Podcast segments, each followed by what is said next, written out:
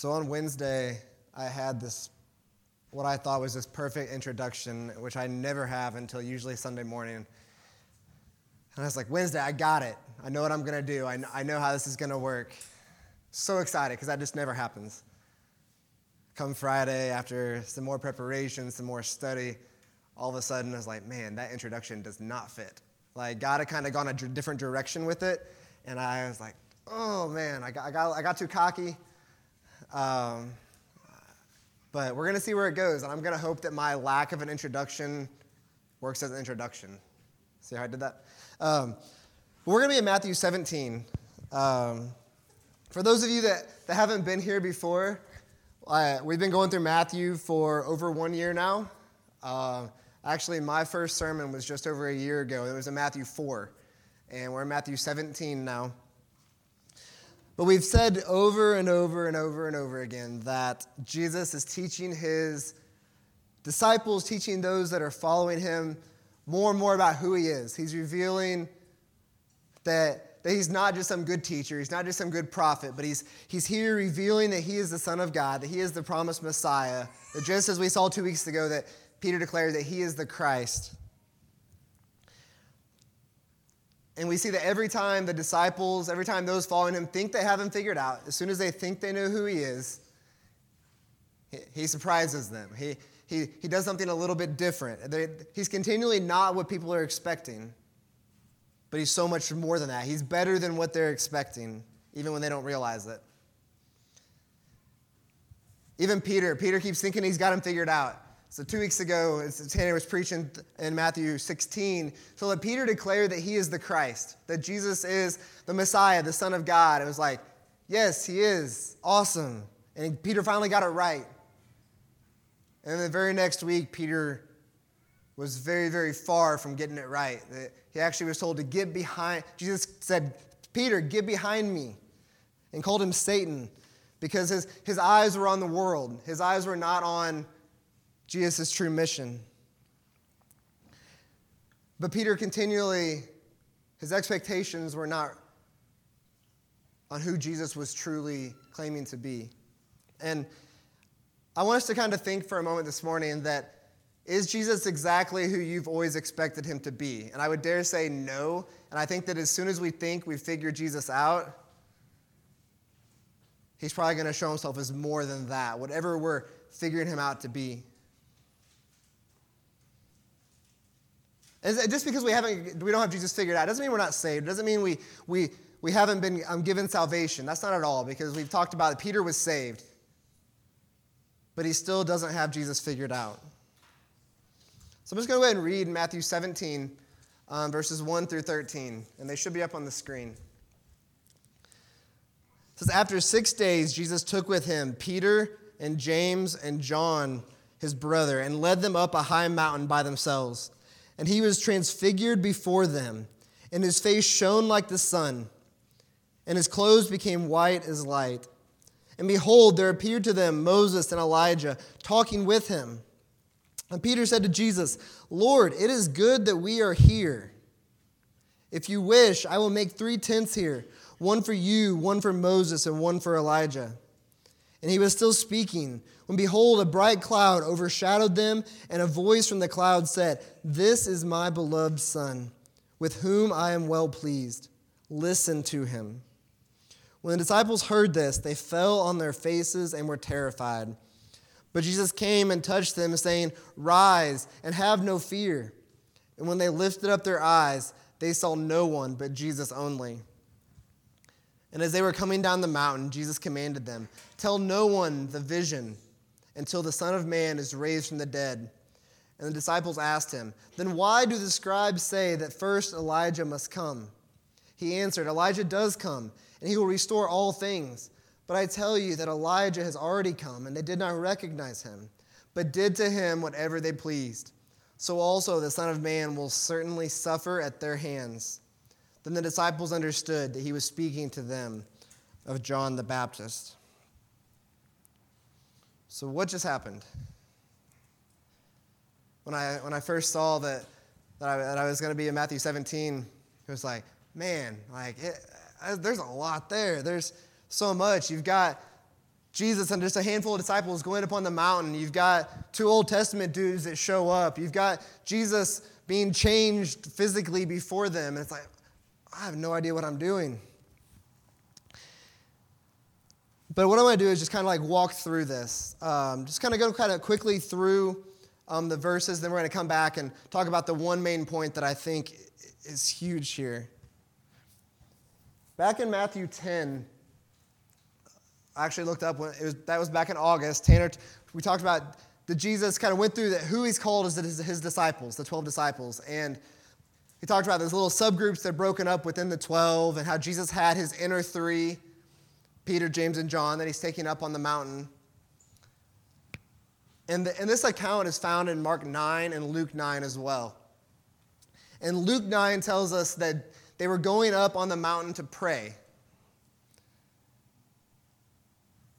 And what usually happened when Jesus would take his disciples up on a mountain to pray? Jesus had prayed, and his disciples would sleep. And it doesn't tell us that in Matthew, which I think is funny because Matthew, being one of the disciples, doesn't say that the disciples were sleeping. Mark doesn't say that, who would have been closely connected with Peter. But Luke, who did his own research, said that they were sleeping. I just think it's funny that the disciples didn't want to make a didn't want to claim extra that they were sleeping. But so they went up on the mountain to pray. The disciples had fallen asleep. And Luke 9 says, when they awoke, they saw him transfigured. The, I, am not a Greek scholar. I don't, I don't know much Greek at all, actually. And, but that, that word that was used here is the same word that we use for metamorphosis. Transfigured, metamorphosis. The Greek word sounds like that, but it's what we say metamorphosis. Basically, the caterpillar turned into the butterfly. That's basically in my non scientific brain, that's the only time I use metamorphosis. Um, but the, they, they saw Jesus, his face was shining bright. It says his face was shining like the sun, and his clothes became white as light.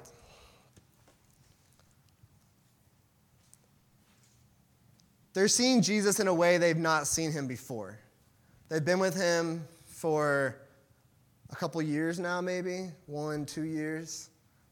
And they've never seen Jesus like he's like he is right now. They've never seen him in that light. They've never seen him in that way. But they're, they're seeing a picture of who Jesus is. They're seeing him in his glory shining bright.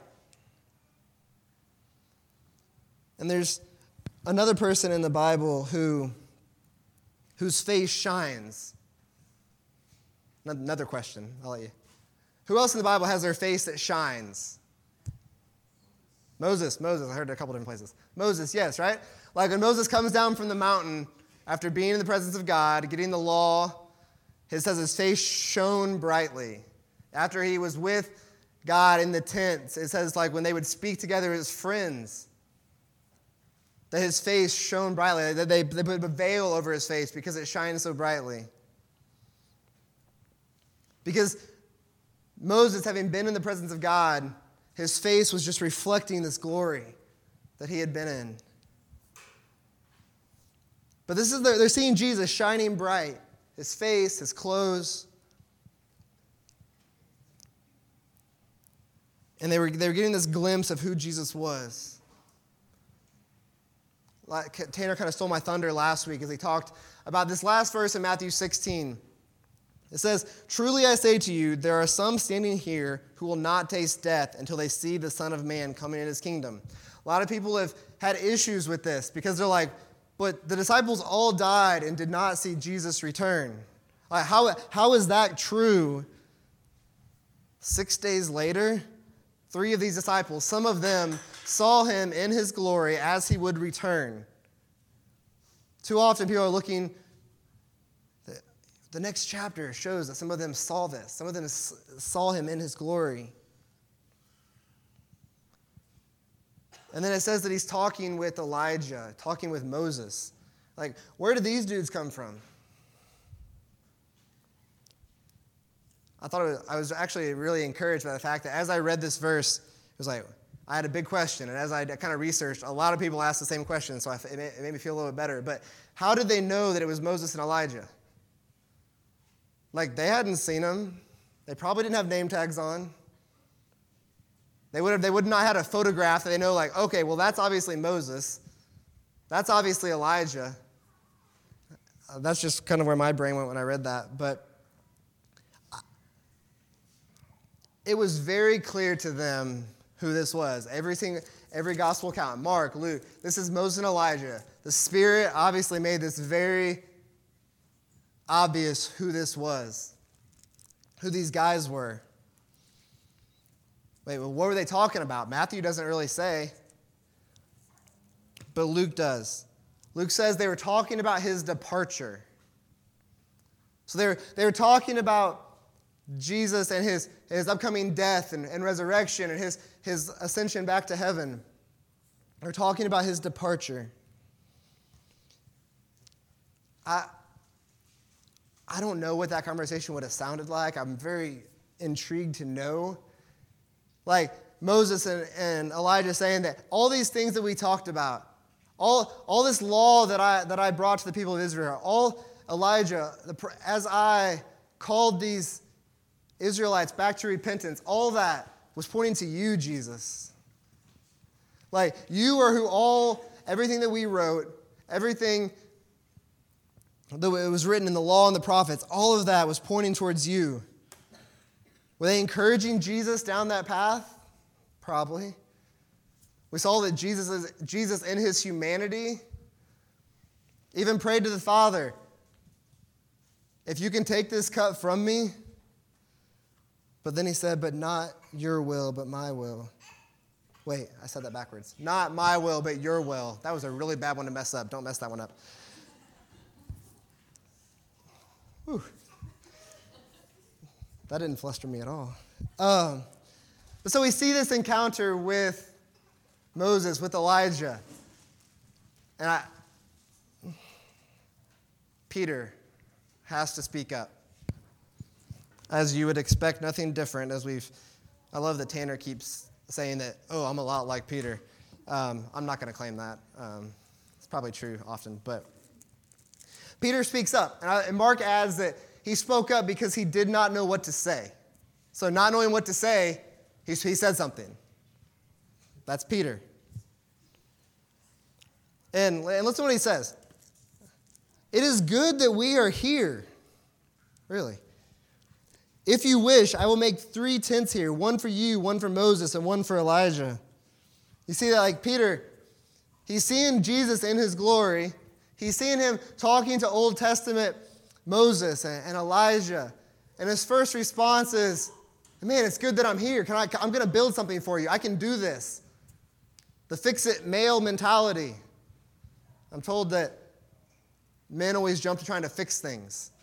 Something's broken, I can fix it instead of being there in the moment. They're trying to jump to the how do we fix it? Brenna always reminds me that often. Like, don't try to fix it, just listen to me. I'm talking. And I'm already fixing everything in my head. He's trying to build these tents. And you see, Peter had gone from declaring that Jesus was the Messiah, that Jesus was the Son of God, he got something right, then, then you see, we saw last week that Peter got it really wrong. That Peter's focus was on worldly things and was kind of on his own plan and said, Jesus, no, you don't need to die. You're, you can stay here. And here, now he's like, I'm going to build it. I'm going to build these, these tents for you. And so you can stay here. We can stay up on this mountain. If there's three of us. There's three of you.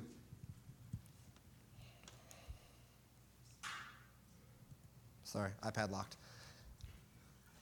But he, he goes to what he can do. But also, in doing this, he's also negating the uniqueness of Jesus because it's not saying, okay, well, now we've got Jesus, Moses, and Elijah. And they're all this, you guys are all really important. And I'm going to build you three tents so we can stay and we can enjoy our time together. But in doing this, you just see that his perspective is so far from being aligned with what Jesus was really here to do. He wasn't Moses, he wasn't Elijah, he wasn't the same in any way.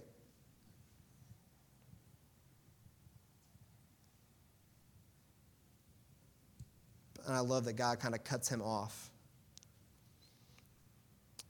It says that, and he was still speaking. So Peter was still talking. And a, voice, a bright, behold, a bright cloud overshadowed them. And a voice from the cloud said, This is my beloved Son, with whom I am well pleased. Listen to him. So, cloud is always represented just the, the presence of God. See, in the Old Testament, the, the cloud descended on the mountain where Moses was, and would descend on the tent where Moses would speak with God. And so, the presence of God, eh, and what does he say? Very similar to when Jesus was baptized. It says, This is my beloved Son, with whom I am well pleased. But then he adds in something extra. He says, Listen to him. Like, God is not speaking to Jesus, He's not speaking to Moses or Elijah. He's speaking to the disciples, Peter, James, and John that are there, and says, this is my beloved Son. This is Jesus. Listen to him. Listen to all that he's been teaching you. Listen to what he's claiming to be. Listen to what he's claiming to offer. When he says he's going to die, listen to him. When he says he's going to return, listen to him. When he says last week to take up his cross and follow him, listen to him. Follow him. Like not don't follow don't follow Moses, don't follow Elijah. Good people, important people had a very important role in biblical history. But that's not who he says to listen to.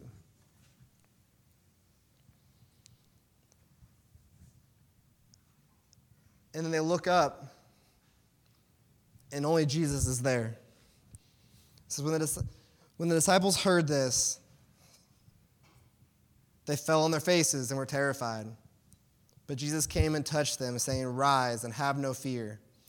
And they lifted up their eyes. They saw no one but Jesus only. You see, Moses was gone, Elijah was gone, but Jesus was still there. He was the only one there. And then Jesus as they, um, I know I'm kind of going through this quickly, but as they're going through the mountain, that's coming down from the mountain, Jesus says, okay, what you've seen and what you've heard, don't tell anyone until I've risen from the dead. I can't imagine how that would have been to have experienced that and then, but don't tell anyone that. Because when, we, when we're excited about something, when we see something, when we see something crazy, our first response is, I got to tell someone. I got to post that on Facebook or however, whatever your method is of communicating. You're excited to tell people. But he says not to. But the disciples go and they have a question and say, but, but people don't think you're the Messiah because they said that Elijah must come first. And, and people are being confused by this. And I'm not, I'm not going to get too deeply into this. Um, but in Malachi 4, it had been prophesied that, that Elijah would come first. I don't think I have it up there, but he's, Malachi 4, 5 through 6, it says, Behold, I will send you Elijah the prophet before the great and awesome day of the Lord comes. And he will turn the hearts of the fathers to their children and the hearts of the children to their fathers, lest I come and strike the land with a decree of utter destruction. But what you see is people were so locked in that Elijah was going to return in, in physical form and that they were all going to see Elijah, and the Jews are still waiting for this. And then the Messiah was going to come.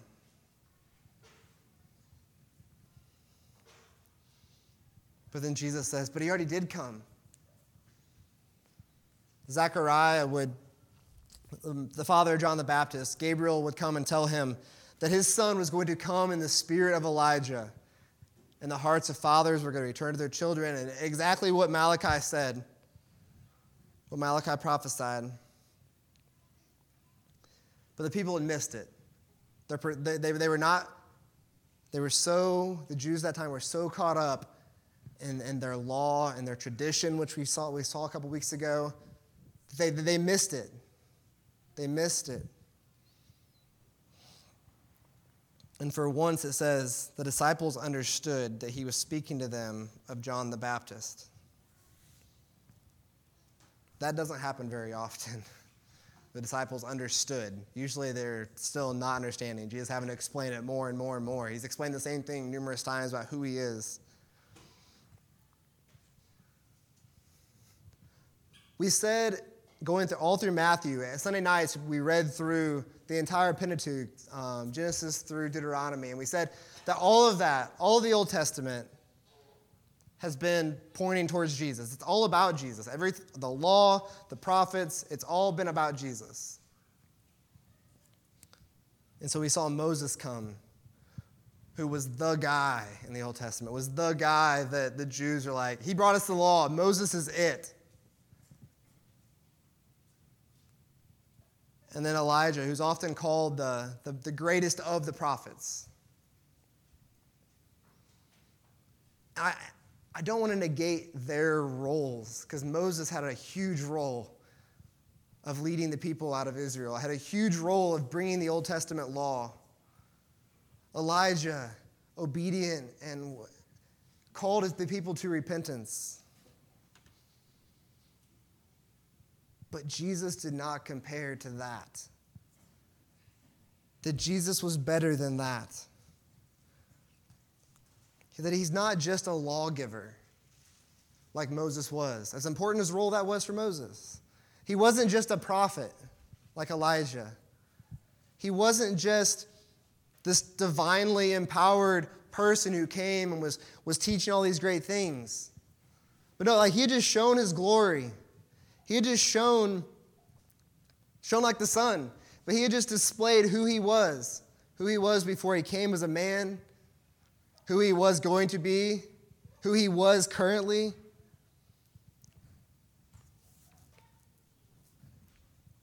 At CRC here, we've often used the phrase Jesus is better. And that was kind of like what I hinged on my the first sermon, which was just over a year ago, was Jesus is better.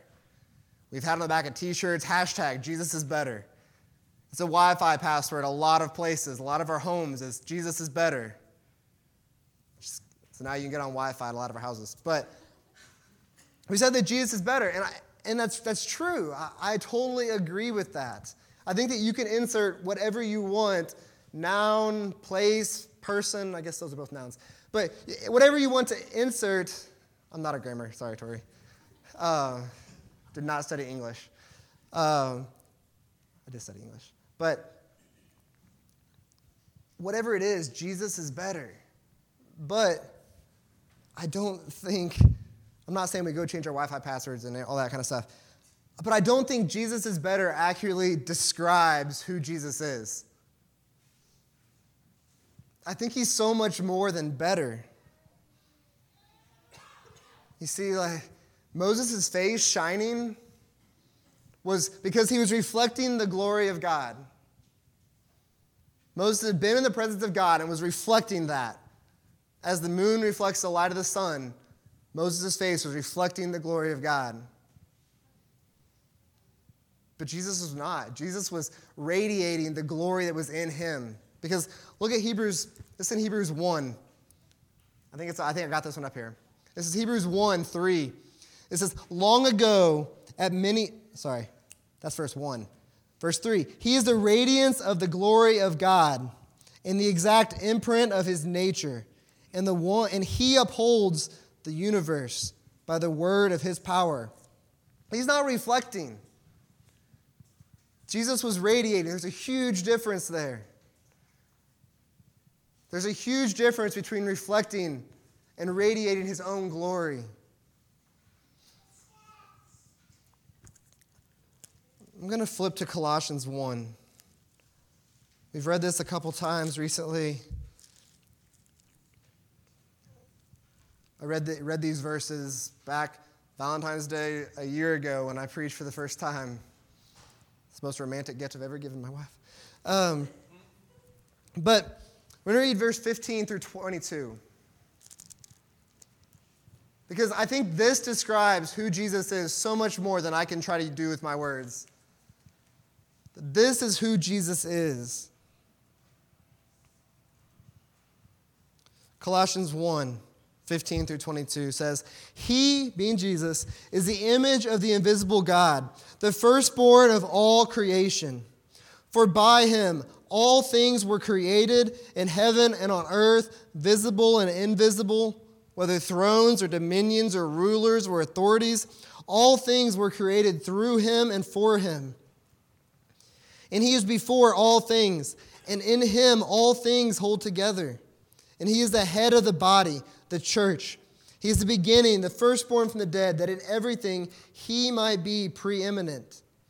For in him all the fullness of God was pleased to dwell, and through him to reconcile all to himself all things, whether on earth or in heaven, making peace by the blood of his cross.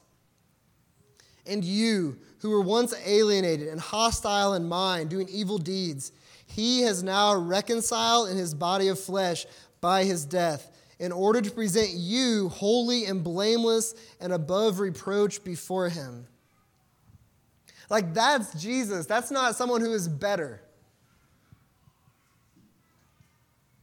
That's not someone who is better. It says he's preeminent. The fullness of God was pleased to dwell.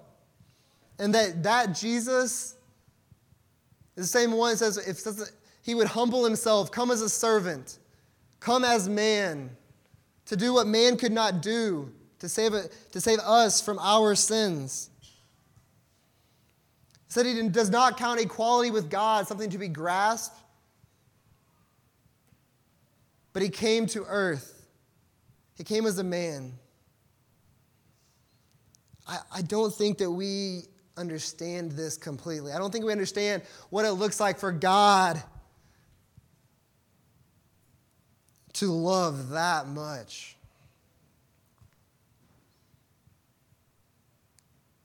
But you see, like, what did Jesus just last week? We saw that he said, If anyone would come after me, let him deny himself, take up his cross, and follow me. For whoever would save his life would lose it. Whoever loses his life for my sake will find it. We read that last week. As difficult that was to hear, we talked about counting all things as rubbish because of who Jesus was. And now we see this week that he's displayed his glory. He's dis- displayed who he really is. That he's not just a man. He's not just this, this teacher that has been with the disciples for a while now. But he's so much more than that. So that these disciples who we see still broken group of guys, still are going to mess up. But they're also going to be obedient to death, almost all of them. Are going to follow Jesus. They're going to pick up their cross. Because they understood the glory of who he was. They understood who they were following. They weren't just following a man, they were following God. Like I said, the, the transfiguration wasn't for Jesus. This, this happened, it wasn't for Jesus, it wasn't for Moses, it wasn't for Elijah, it was for the disciples. Because witnessing his glory led them to follow him. Realizing who God is, realizing that God, that Jesus, that, that He is God, should lead to nothing else other than us following Him, that, us worshiping Him because of who He is. These disciples had seen the glory of who He was. They had walked with Him, they had heard Him teach, they had seen Him do some really amazing things. But now they see him in his glory. Do you picture the disciples? As soon as Jesus rises from the dead, they're all super excited. Then they're like, Oh, we can say it now. Look what we saw. Let us, let us tell you, this Peter, James, and John, let us tell you what we saw up on the mountain. We saw Jesus, we saw him in his glory. They knew who he was. Do we worship that same way? Do we worship him because we know that not just who he was, not just who we, who we know who he was in the Bible, but who he is? Because nothing about who he was is any different than who he is. Like, do we believe that Jesus, in being, having this glory, being God, that he is just waiting to come back? Like, it's not different from, any, from this. Like, this is why we follow him. This is why we worship him.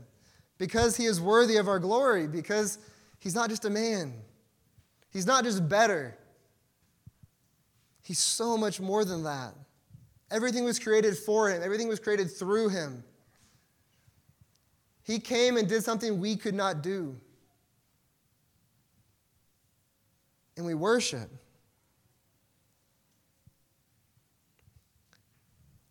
Have you ever had a conversation or been talking about something that's hard to understand in the Bible? Because there's a ton there that's hard to understand, hard, hard to interpret, all, all, all these kinds of things. Have you ever been talking with someone and say, well, we'll just ask God when we get to heaven?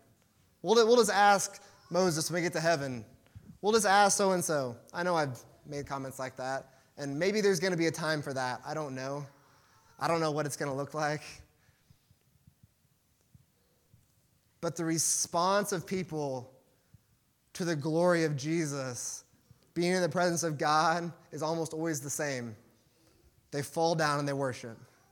And I think that we're going to be way too consumed with worshiping to even care about these finite questions that we have right now. I don't think we're really going to care. Listen to these verses in Revelation. This is in Revelation 5. We will be in the presence of Jesus. We'll see his glory. So, the 24 elders in Romans 5, we're just going to read their response.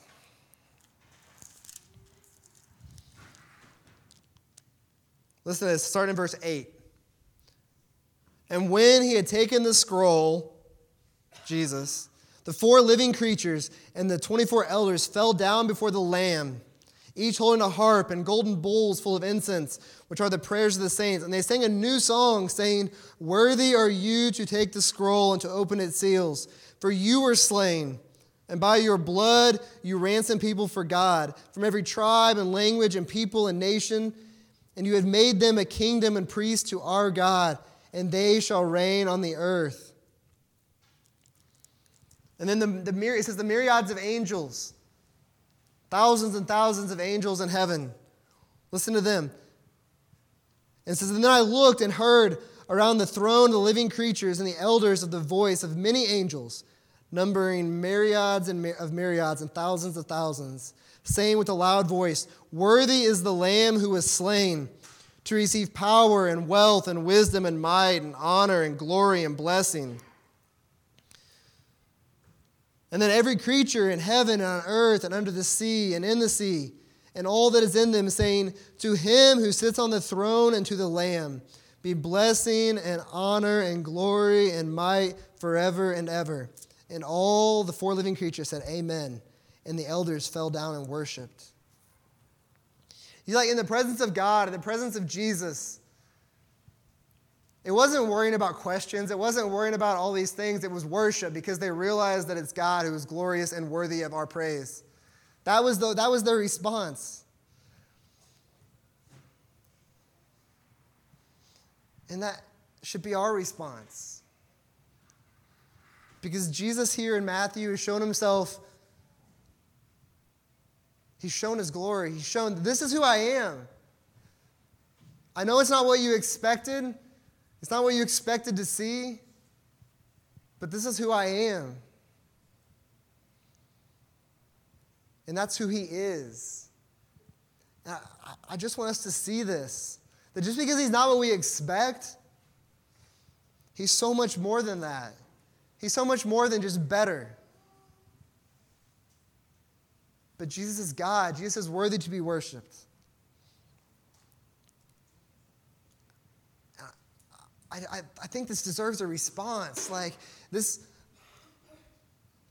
and that response is going to look different as, as we worship. If you're worshiping in song, singing with your hands held high, great. If you're responding in prayer, down on your knees, great. If you want to dance, dance. Like, I don't care how you respond, but I think who Jesus is deserves a response. Like, if you believe that and there's no response, it looks different for every single person. But I think who Jesus is deserves a response. But if this is not something you believe, like come talk to somebody, come talk to me, come talk to Dale, come talk to Tanner, come talk to anybody, and let's talk about who Jesus is. Because that should be something we're excited to talk about.